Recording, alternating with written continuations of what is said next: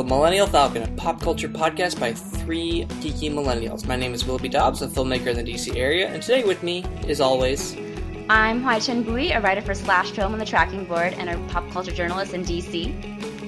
And I am Anya Crittenton, associate editor at the Tracking Board.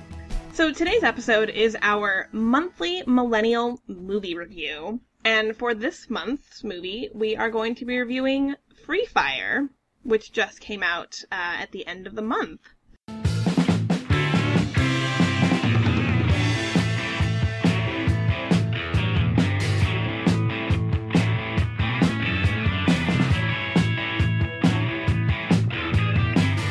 So, a quick synopsis of Free Fire. It's set in Boston, 1978, and it focuses on two gangs uh, doing an arms deal in a deserted warehouse, and things quickly go south, and it turns into a wild shootout and a game of survival. Free Fire was directed by Ben Wheatley, and the screenplay was co-written by Ben Wheatley and Amy Jump, and it stars the likes of Sharlto Copley, Brie Larson, Armie Hammer, uh, Cillian Murphy, Sam, Sam Riley, and a handful of other people. So that's the movie we're talking about this month. What do you guys think of it? Uh, I liked it. I kind of went in not really expecting much. I just really expected it to be an extended version of a Quentin Tarantino like shootout scene in which uh, something sparks a somewhat mild scene and turns it into a really bloody, gory, uh, macabre scene of death, and and um, that kind of what, what, it was, but at the same time, it was a little bit less um, cartoonish than I would expect a Tarantino scene to be. It was a lot more on the nihilistic side and kind of. Um, I don't know how how I would differentiate it, but it's not exactly the same as I expected it to be. But yeah, I enjoyed it. I enjoyed the actors in it. Uh, Brie Larson was great. Sharlto stole the show. He is. He did. He's hilarious. He's hilarious. He's a great character actor. Um, they really did well with the 70s setting, even though it didn't really have much to do. Like, it didn't really. They didn't really need to do it, but it was. It added a fun part of to the film. And uh, I thought the twist. I the twist when I watched it, I didn't really get it immediately, but I saw it with my friend Mike, who had seen it before, and he kind of explained it to me. I was like, okay, that actually made it somewhat more clever than I initially anticipated. So, yeah, I, I liked it. It was a fun movie. It was it was a fun nihilistic set piece, and so I liked it for what it was. Is there a twist? Uh, well, we we'll go into that a little bit later uh, when we go into the plot. Um, so spoilers, warning for spoilers, guys. Yeah, there's a little there's a little reveal at the end that's not completely clear. It's pertaining to Brie Larson's character. I think I know what you're talking about. Yeah. Yeah. All right, Willoughby, what did you think? Um, I thought it was a little bit underwhelming, to be honest. Uh, I really expected more from it. I don't know if I just had different expectations than people, but I mean, I heard a lot of really good things about it, so I was like, oh, this is gonna be one of those like fresh, innovative movies that's like indie, but it's also like good action. Um, kind of like in the ter- in the same things as like John Wick, because like a lot of people were praising it for the action and the gun action that was going on.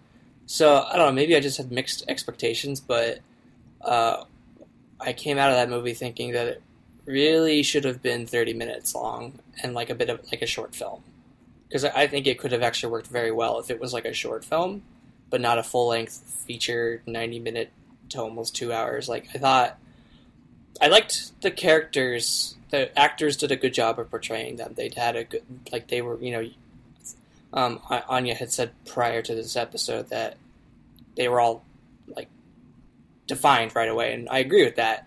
Um, but I also thought they were a little bit thin, and I thought that over the course of the movie, I mean, we can get into this as to whether or not it's supposed to, but the characters didn't grow. There was no arc to any of them.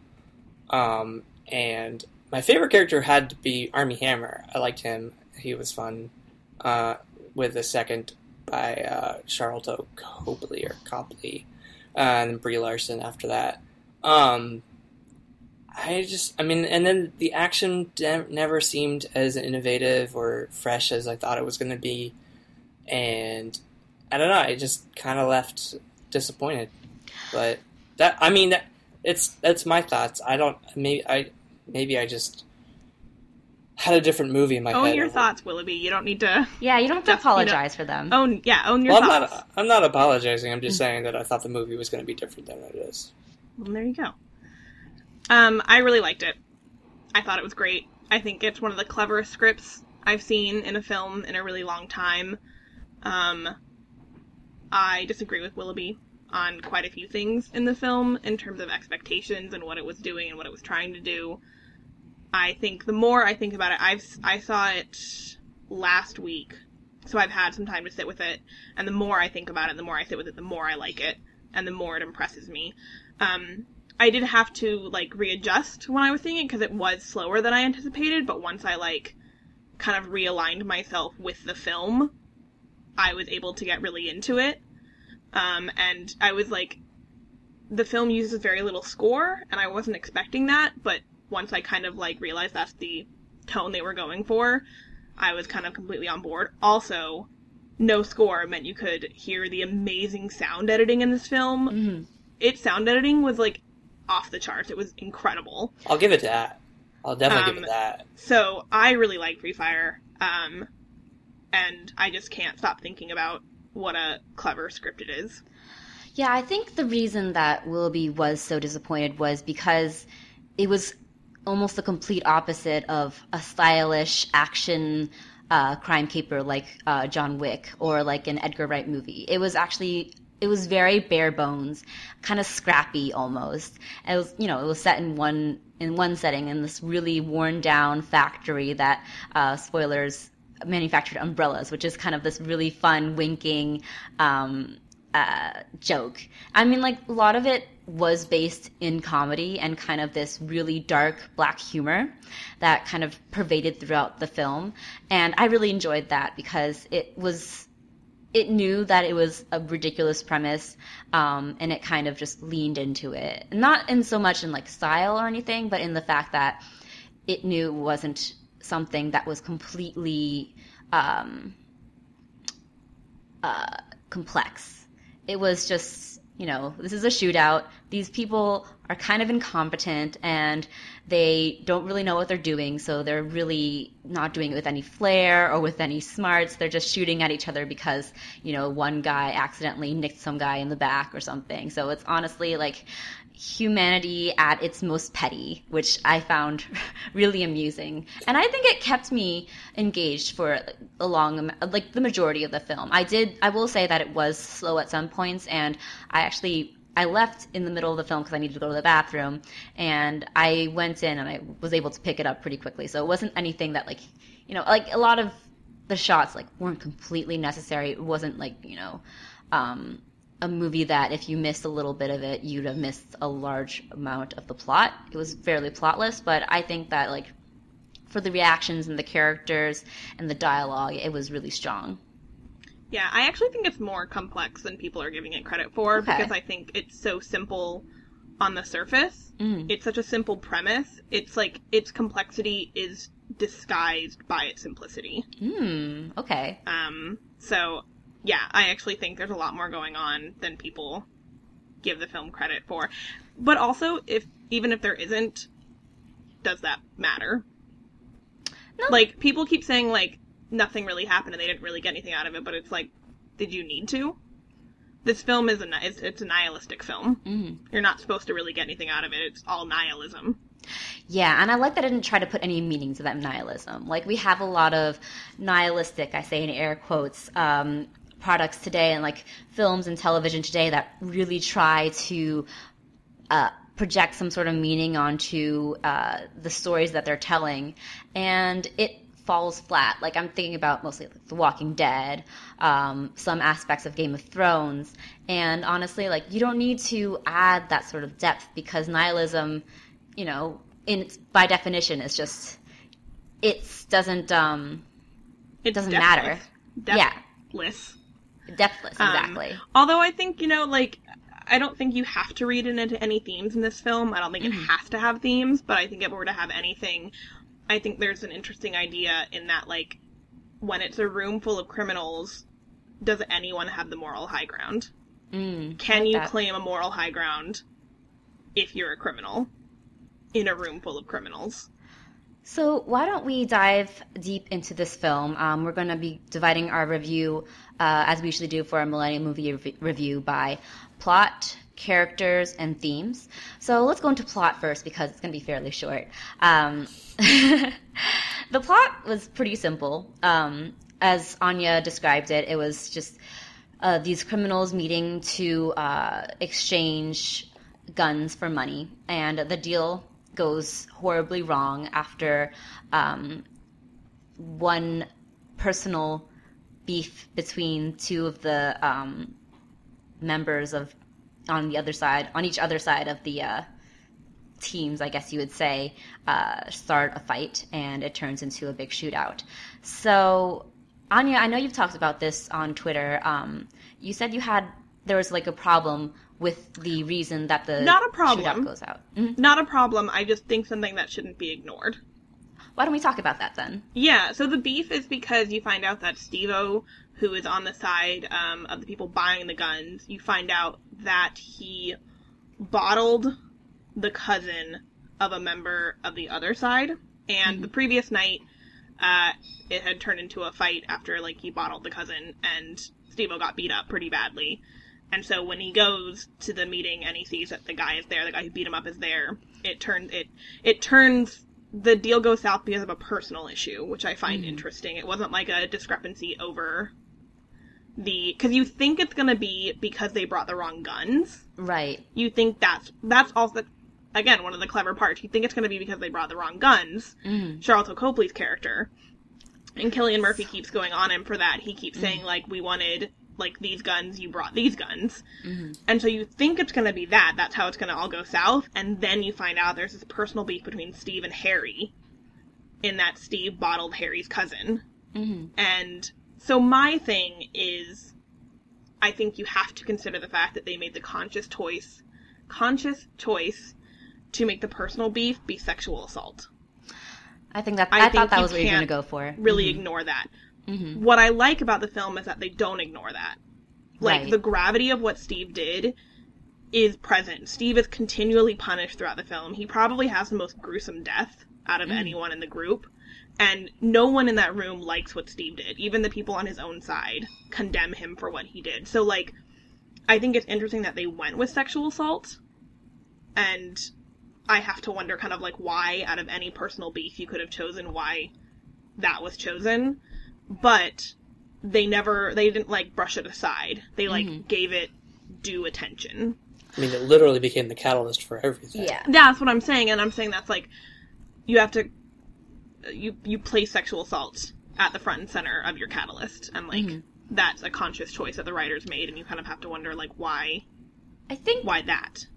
I think that's interesting because there's sort of like this through line throughout the film of the other characters' treatment of Justine, Brie Larson's character, who is the only female character in this whole movie and um, who appears on screen.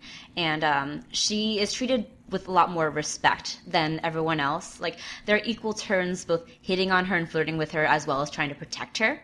Um, um, and that kind of also becomes part of the twist later on when she is spoilers uh, revealed to be the one who hired the other hitman um, alongside Well, she was with Martin. yeah she was with martin she and martin had hired the hitman who had uh, intervened halfway through the shootout and they were apparently going to take the money and the guns i think Yeah, and that's the whole Yeah. thing is that you find out that she was working with Martin. yeah she was working with martin and that that's why she was so upset when he was shot and dying because he was her partner essentially Yeah. I missed that completely. hmm I didn't get that. yeah yeah um I mean, I got I got who hired the outside dudes, Mm-hmm. so, so that was pretty yeah cut and clear. But I when when did they? There's a reveal that? hint at it at the beginning, yeah and then she reveals it at the end.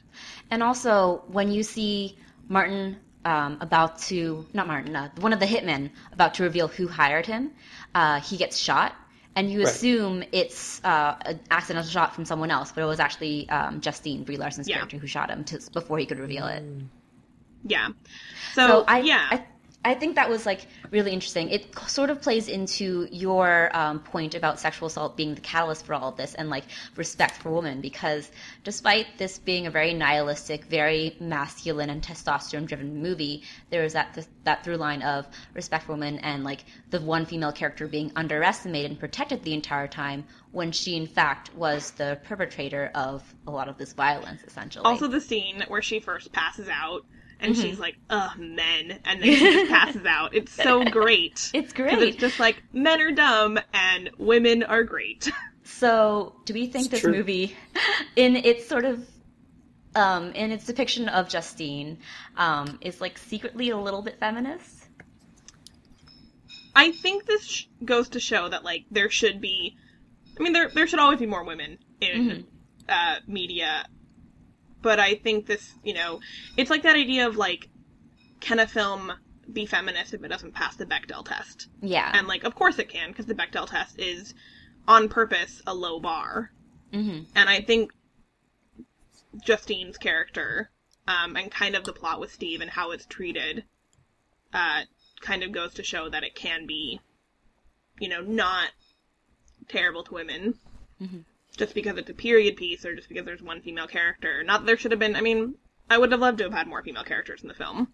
Yeah. Um, but I think, I think the treatment of Justine was really good. Yeah, you know um, what this movie somewhat reminded me of in terms of like nihilistic violent shootout movies? Seven Psychopaths. Yes, um, which is so which great.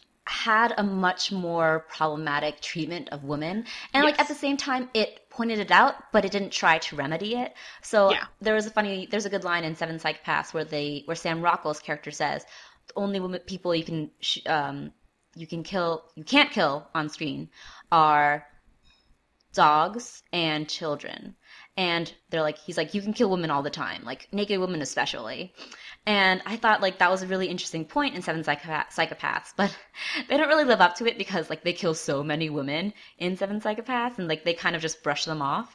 Whereas i think that like i feel like this might be giving a little bit too much credit to free fire but i feel like it kind of lives up to um, that notion of underestimating women and seeing them as sort of uh, replaceable when in fact like the women are quite important to the plot of this film Yeah, and I mean, at the end of the day, Brie Larson's the one who she doesn't get away because Mhm.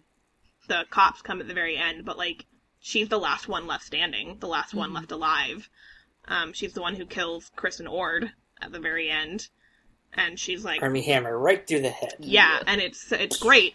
And I also I also like that Justine that, but also that just because she's a woman, she doesn't have a moral high ground on the men. Like she's just as bad as the men. Hmm She's just as much of a criminal. so is there anything else we want to add about the plot to this film all right let's move on to the characters um, so who were your guys favorite characters in this movie and why do you think that they shined I liked Armie Hammer probably the most. Um, I think that he, he he always does a great job, like in movies. I wish he had better better movies uh, in terms of like financially. Uh, none of the movies he's made besides Social Network have ever like been a hit critic uh, financially, Mhm. and most kind of critically. Like uh, Lone Ranger was terrible. Um, didn't make any money.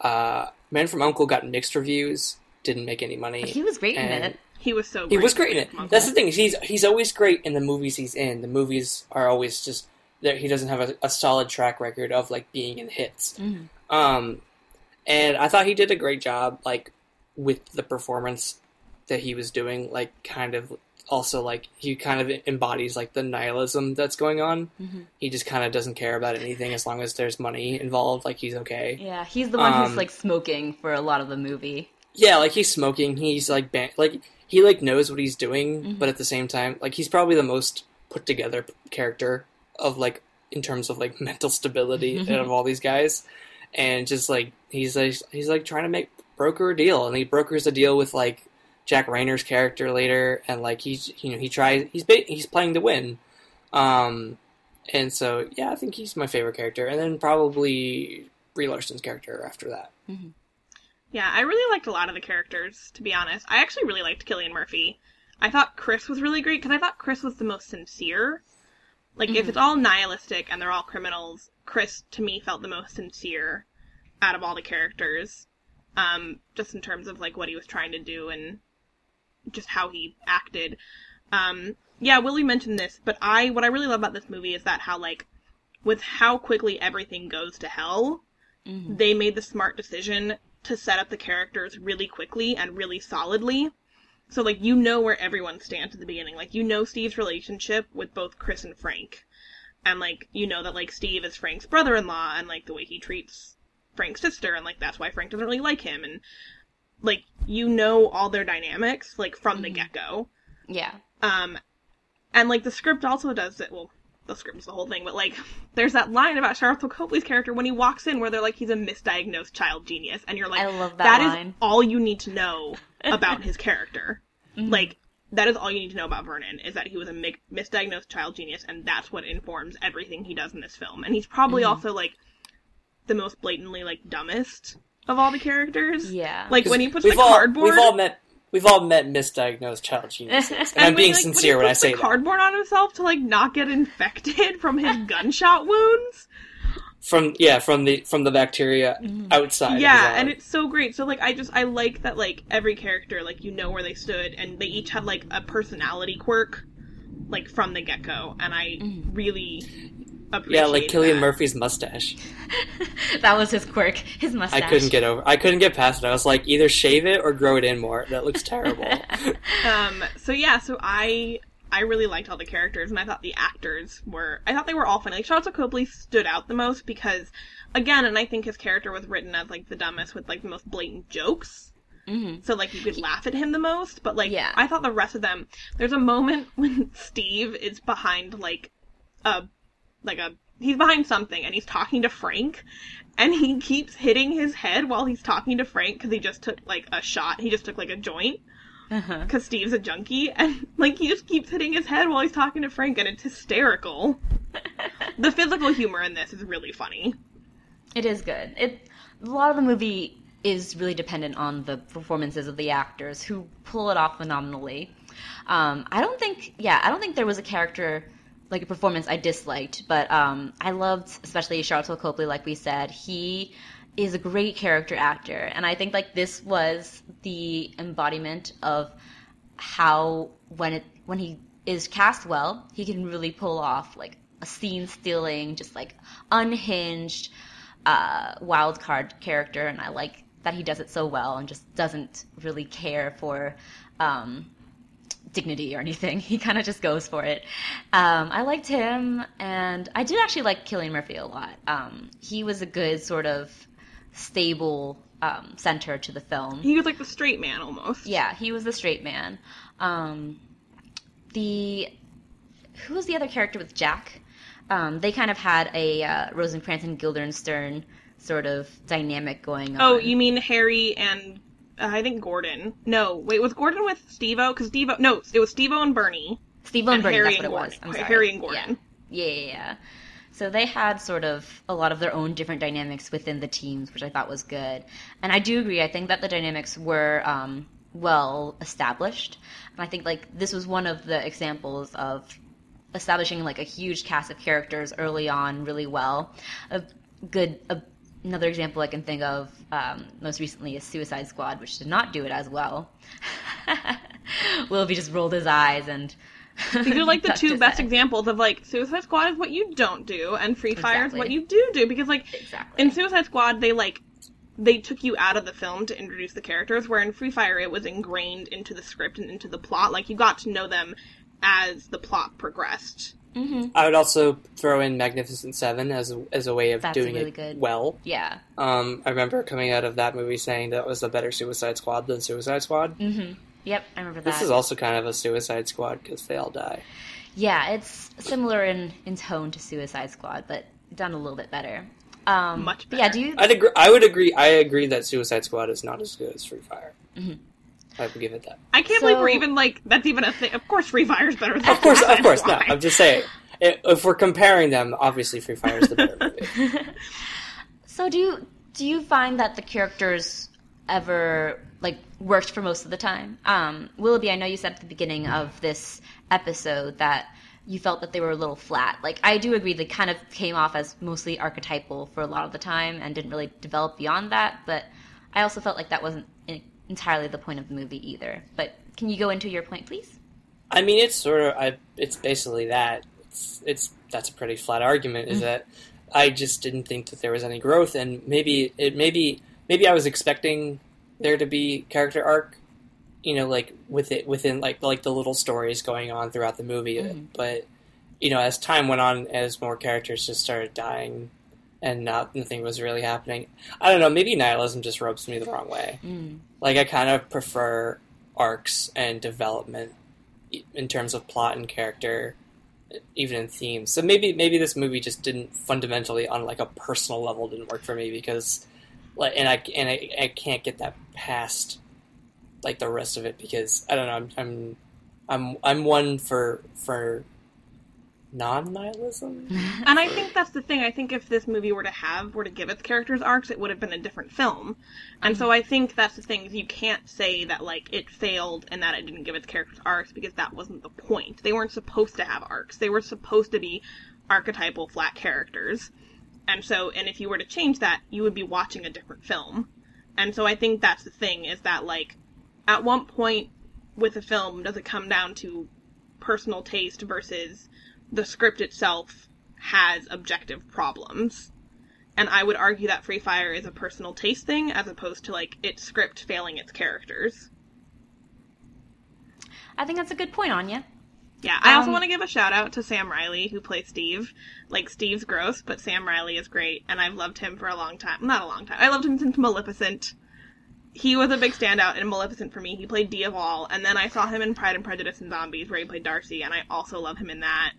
And so I'm just excited to see Sam Riley getting work because I think he's really fun. I was very confused when you're talking about Sam Riley because I was like, who is that? Because he was one of the actors I had no idea who he was. Last week we were like we were talking about Free Fire, and you were talking about how much you love Sam Riley, and I just go, "Who's Sam Riley?" So the thing is, Pride It's and Prejudice and Zombies. Pride and Prejudice and Zombies is the unofficial movie of our household. And basically, if you come to our house and you've never seen that movie, to be like welcomed into our house and initiated, you have to watch Pride and Prejudice and Zombies. of course. And Sam Riley plays Darcy in that. Um, but yeah, so that's who he is. He's a very Anya actor, I think. he is. That is accurate. All right. Um, is there anything else you want to add about characters? All right. Let us move on onto theme. I feel like we've touched a lot about the theme uh, of this movie. Uh, we talked Nothing about matters. it. Nothing matters. And we talked a little bit about the sort of um, the red herrings and the the through line of with Justine and everything. Um, but yeah. Anything you guys want to say about theme, Anya? Um, I mean, I touched on that of like the moral high ground type thing. Like, you know, like can it can this character be like you wronged me and therefore like I'm in the right? But like, if you are also a criminal and you are also shooting a gun, like, do you have that ground? Do you have a right to say that? Um, and I think that's kind of one of the few things that it explored. But again, I don't think this movie needs to explore Mm-hmm. anything. I think what's bothering me somewhat about people's response to this film is that everyone keeps talking about how like sometimes it's okay to just have an entertaining film and like sometimes we just want to like enjoy a film and it doesn't have to say this or do this and I'm like here is a perfect example of a film that doesn't do anything doesn't comment on anything unless you kind of like really read between the lines which you can and it's entertaining and yet it wasn't enough for you and I'm I'm confused with people being like, this film didn't do enough, but also I just want an entertaining film. And I'm like, what do you want? like, and like, why does this film have to do what other films do? It doesn't have I've to. become very defensive of Free Fire. So I am on the the camp. I'm in the camp of I enjoyed it for what it was, which was just like a nihilistic set piece um, in which these archetypal characters played off of each other and killed each other and just kind of were so anti philosophy and, and anti-depth that it it became not a it became just like it was just an enjoyable thing to watch for me. Um, I do think that like through this discussion it has a little bit more complexity than I initially anticipated, which I like, especially like with Justine's character and with like the kind of I'm gonna say with the secret feminism of Free Fire. Um, can that be the next hot take? Like, uh, HT, can you pitch that to Peter Sciretta and be like, I have an article for you. You're going to love it. it the, the, title is The Secret Feminism of Free Fire. And he'll be like, here's a raise. oh, it's probably too late now because Free Fire's been out for, I think, You have like to two give weeks. credit to Anya, though. Of course. Hey, well, I kind of coined, I coined it, so You did. No, you did. I coined it. You have to give Um, credit to the is there- Millennial there- Falcon. After, after out of the discussion from the Millennial Falcon, mhm. of, this- of all the branches, oh yeah, you got to plug the podcast. Of course. Um, of all the branches of feminism, is there a nihilist version? I feel like there should be. If not, if not, then like maybe Free Fire is the first in it. Because I'm thinking about in terms of like nihilist films that have come out.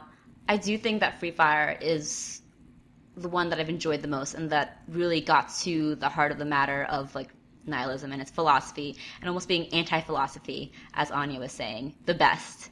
Actually, I wanted to say while you were talking, Anya, I thought it was interesting that the reason you enjoyed this film was because it was almost philosophical in its anti-philosophiness. This movie is so much smarter than you think it is, and I think that's what I like about it. Is that as such a narrative person, I kind of wonder if I hadn't gleaned all this from I have that I have over the like past week, would I be as defensive of it and enjoy it as much as I did? I think it's the fact that I saw so much more in it is why I enjoyed it so much.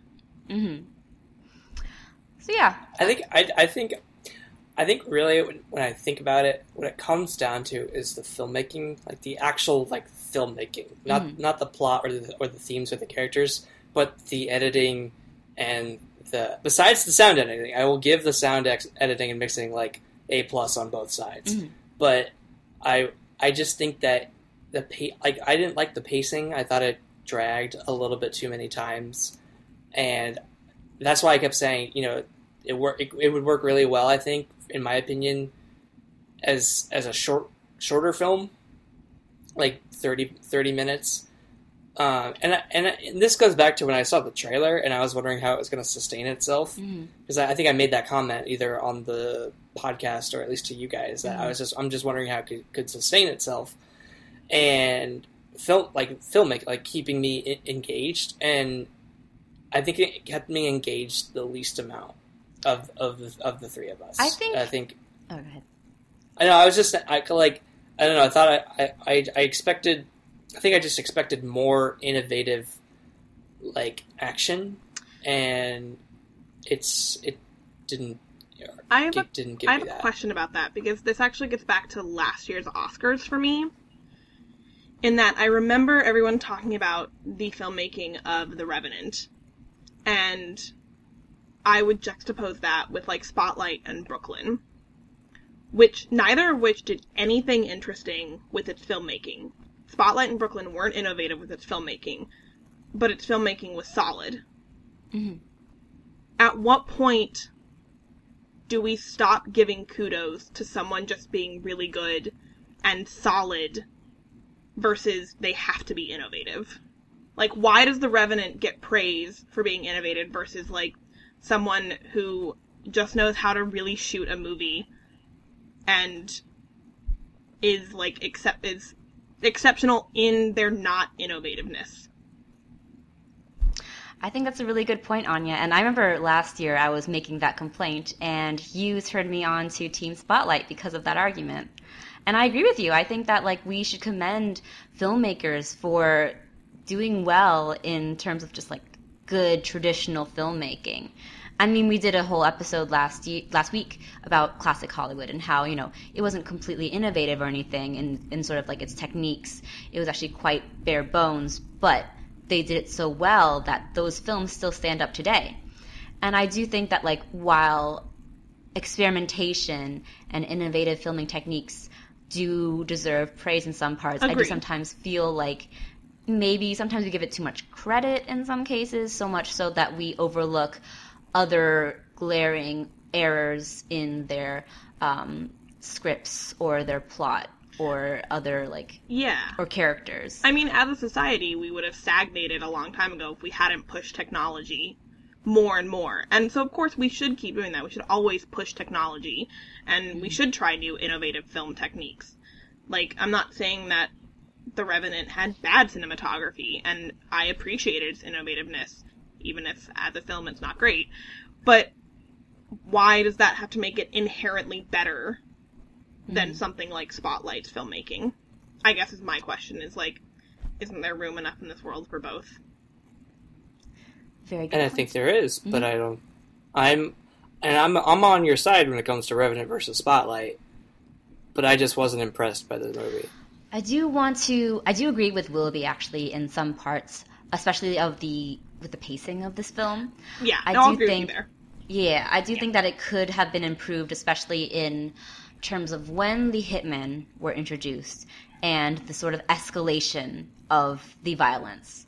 So I feel like at some points there were like there are good moments in which the violence escalated a little bit, like the part with the with the rolling thing. I forgot what it was called, what, it's called, but like in the factory, there's like this giant rolling sort of pinwheel looking thing that um, character was behind. Was it Cillian Murphy's character?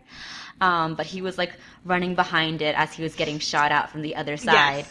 And it was hilarious and it was a great moment, but I felt like it came really late in the movie and sort of like brightened up the film a little bit while it was starting to stagnate.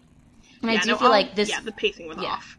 I do think that this movie could have done better in, in terms of pacing and keeping the audience engaged.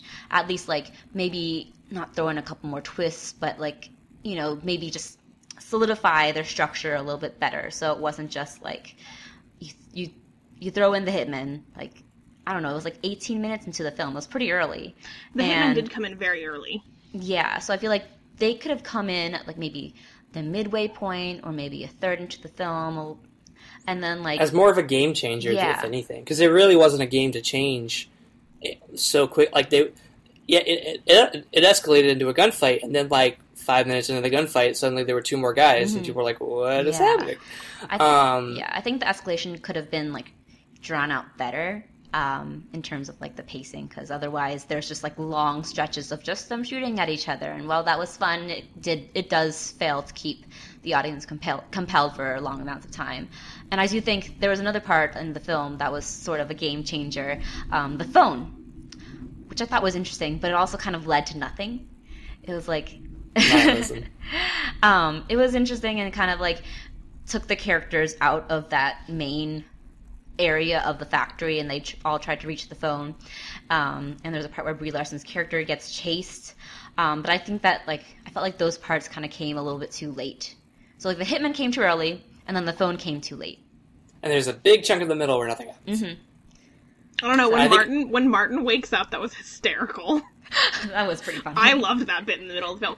I also the sh- the van cracked me up at the end of the film when you see Oh, Harry yeah, and yeah. Steve Oh. fighting in the van and it looks so fast and so intense and then the camera comes out and the van is like really slowly moving through the factory it's so i was laughing so hard that was really funny the that was, physical humor is really good it was there were some really good moments yeah But i think that like the moments there's so many good moments in it but i felt like they could have been aided more by tighter plotting and tighter structure yeah I think the editor and me did not like this movie a lot.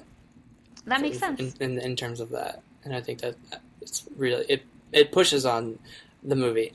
I'm gonna give it another try when it comes out on digital HD. But I'm watch it, knowing what I'm expecting, and see how I like it. hmm all right I think that's I, I think I mean I'm, fair. I'm obviously I, I'm open minded to things.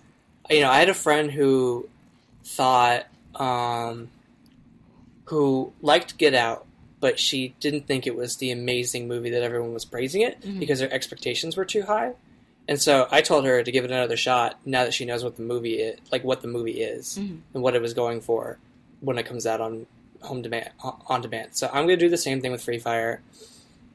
Now that I know what the movie's about, what it's trying to say or not say in terms of anti-philosophy, and give it another shot because I'm an open minded individual in the year of our Lord 2017, and I'm not some closed minded hypocrite in 1955. I don't know who you're talking. I feel like that was a subtweet at someone, but I don't That- really know. It was a sub, sub it was a subtweet to the Republican Party. Oh, okay. All right, so um, Let's that rate it. wraps up. Yeah, let's tweet it. I feel like I think that wraps up our Free Fire review. What would you guys rate it out of five stars? Solid three. Anya? You know, I was leaning towards three and a half before we started recording this episode, Mm. and now I'm up to a four because I've like even So talked, this movie just keeps getting I've like better and talked better. myself into liking this movie even more than I did at the beginning. so I'm I at a think I'll give. All right, I think I'll give it a three and a half. All right, so we got a solid like break. We can t- we can really tell how, how much we like this movie with three, three and a half, and four. And that average brings us to the Millennial Falcon giving Free Fire 3.5. a 3.5. Did you have to do math for that, even though you are in the middle and therefore the average is the middle? I just wanted to make sure, Each Anya. this is what I happens wanted when to fact when- check. this is what happens when humanity students don't know math.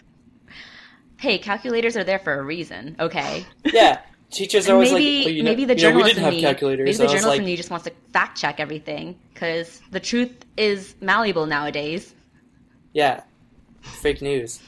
Math is math is a lie, everyone. Math is an alternative Math is- fact. Math is fake news. hmm All right, so Millennial Falcon gives Free Fire a three and a half stars out of five. So let us move on to the last segment of our episode. I really, really, really, really, really like you. But I need to tell you something. So, Willoughby, why don't you go first this week? What do you really like in pop culture? I wouldn't really so much say pop culture in the broad sense. Um, what I'm really liking is the uh, Infinity Mirrors exhibit at the Hirshhorn Museum Mm. by artist Yayoi Kusama. Um, she's been an artist. She's been doing infinity rooms and her art for 50 plus years now. And her uh, her exhibit, uh, Infinite Kusama, is uh, at the Hirshhorn up until May 13th and 14th is the final weekend. And for the past three months, every Monday at, at noon Eastern Central Time, Eastern Eastern Standard Time, um, everyone and their mother has been getting online to the Hirshhorn's website to try and get tickets. These same date, these uh, timed passes for the exhibit, and every Monday at noon Eastern Standard Time, everyone either gets it or they, it's sold out in minutes. Literally, two, one time it was two minutes and all tickets were sold out. It was impressive. Thousands of tickets go by for a week, and my girlfriend and I have been trying to get tickets for months now, and we finally did by just going to the museum, getting there at six forty-five in the morning on a Saturday Oh before the metro metros even opened. And that means that we got there six forty-five. I left my house at five forty-five, and I drove to eight to American University. I parked because the parking is free on Saturdays, and I got, took an Uber all the way down to the Hirshhorn. My girlfriend took an Uber from her house in Silver Spring all the way down to the Hirshhorn.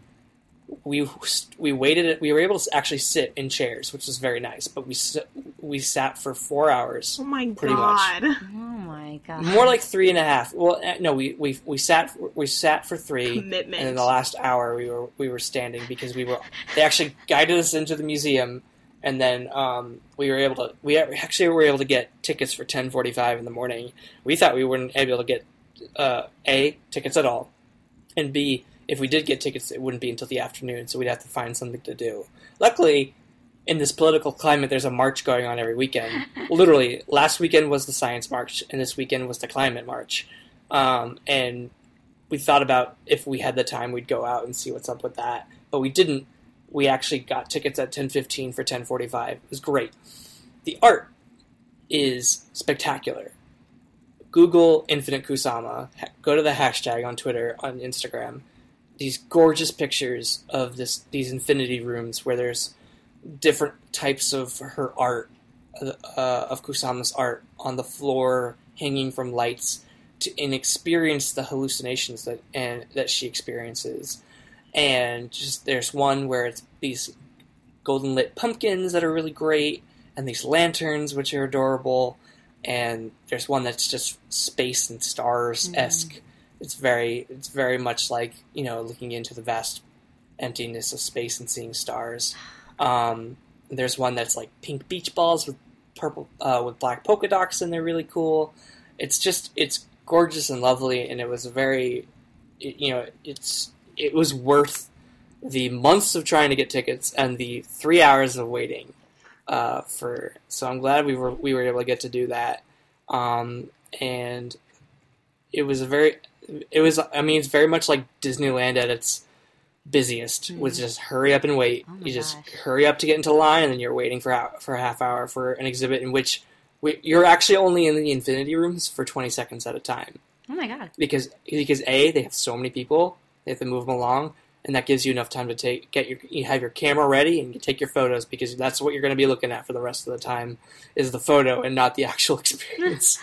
But i mean we we soaked it in you know we got the most out of it.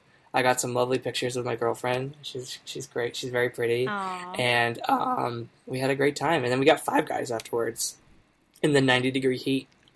We didn't actually eat outside but we we had to go from outside the museum to a five guys in the 90 degree heat but yeah inf- the in, uh, uh, infinity kusama exhibit at the hirshhorn museum is what i really really liked this week All right. Sounds lovely. So HT and I are actually going to share a really like this week because HT and I, yeah that's what, which is why I, which is why i went a little bit longer with my story um, HT and I love the same thing this week. I I think we can face it. Say HT and I, I haven't been able to stop thinking about it.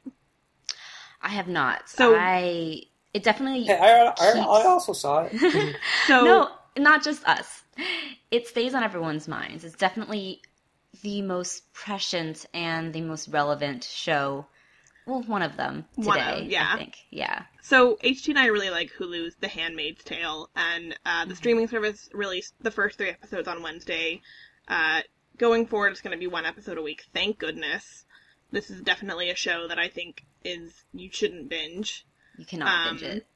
and it's phenomenal. It's beautiful. It's relevant. It's powerful. It's just awe-inspiring. I, I it's fucked up it.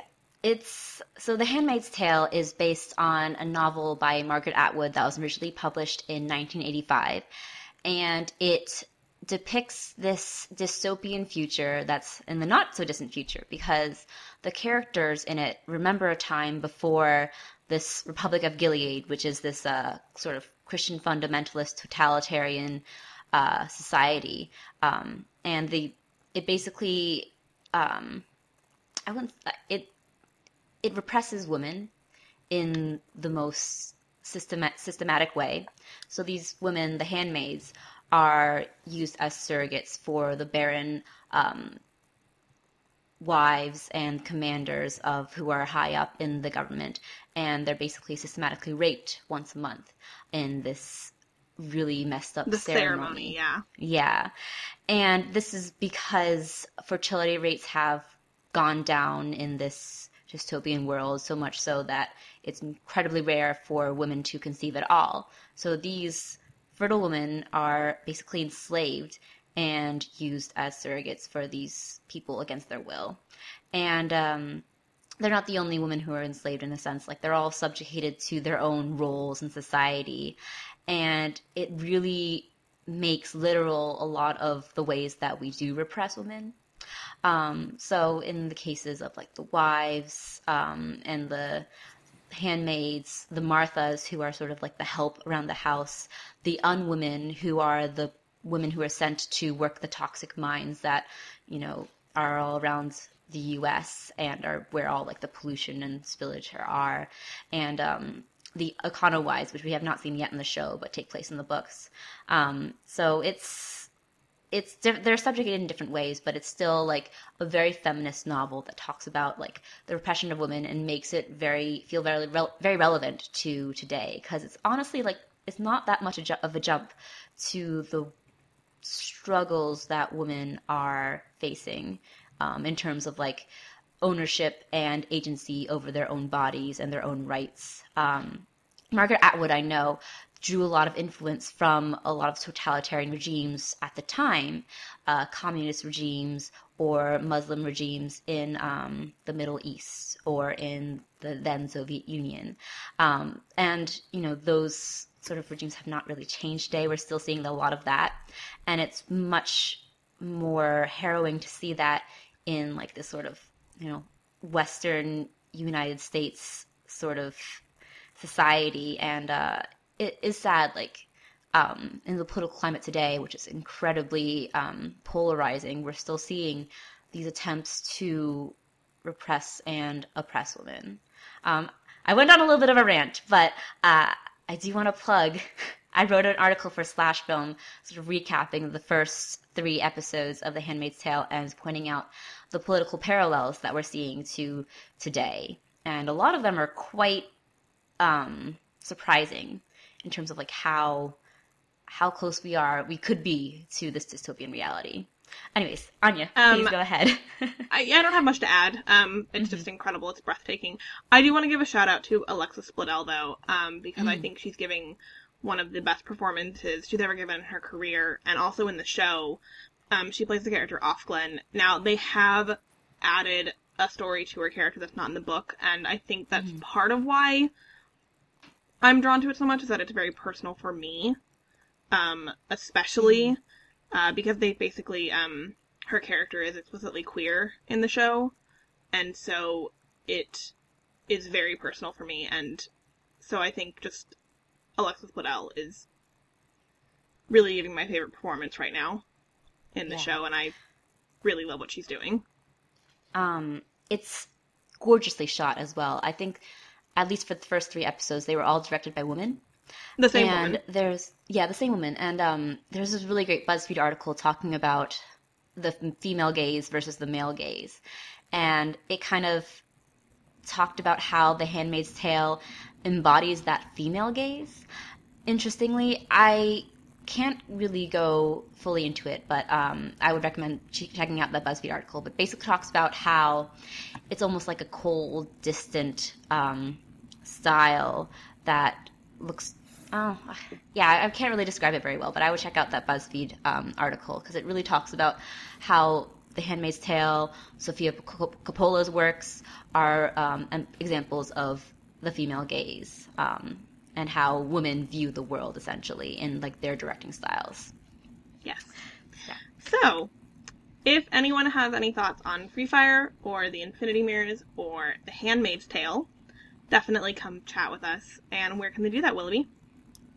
You can find us on Facebook if you search for us there. We're on Twitter at Falcon Podcast. Our blog is millennialfalconpodcast.wordpress.com. We're on SoundCloud and we're also on iTunes and Google Play where you can rate, review, and subscribe to us there. And where can they find you guys? you can find me at htrenbui on twitter You can find me at Anya Crittenton on Twitter. And you can find me at Willoughby Dobbs on Twitter. all right thanks for joining us guys Bye!